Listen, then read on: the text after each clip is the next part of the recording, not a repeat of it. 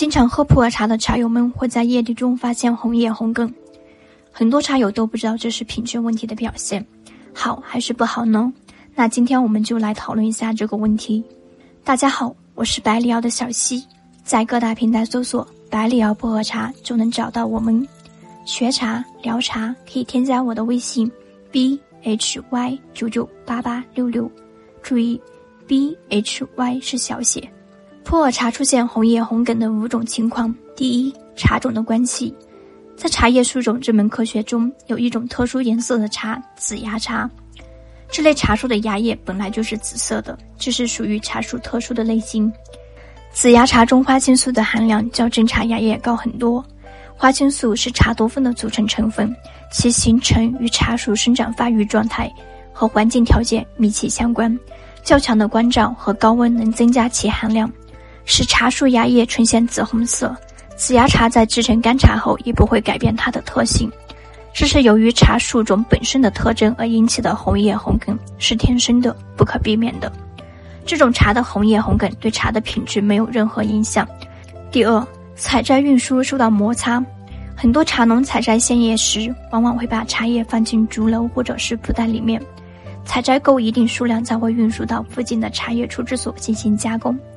运送过程中，如果路途颠簸，茶叶摩擦后就会发生氧化，这种情况下，加工出来的成品就会有红叶红梗的出现。尤其是一些偏僻的林地，比如古树林或者是国有林地之类，往往交通不方便且路途遥远。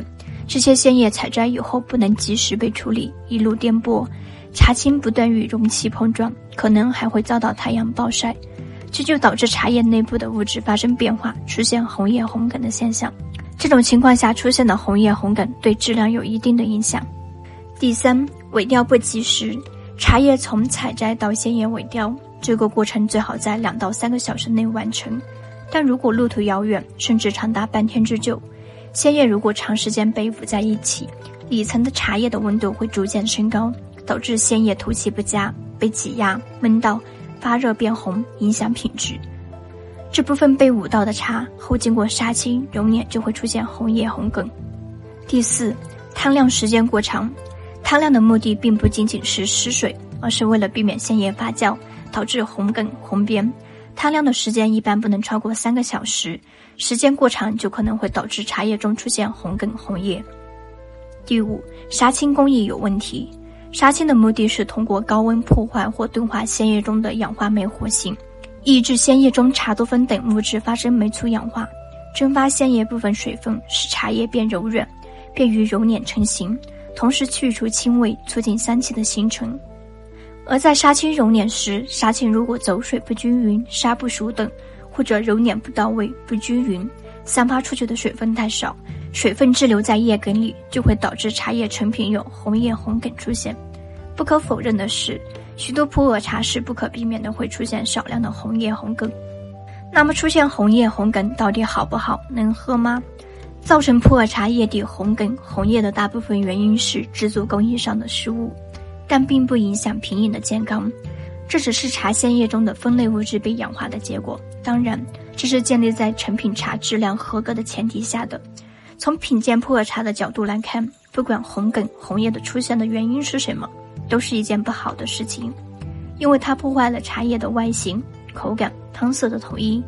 可以说，它的出现就是告诉我们茶叶在某个制作环节出现了问题。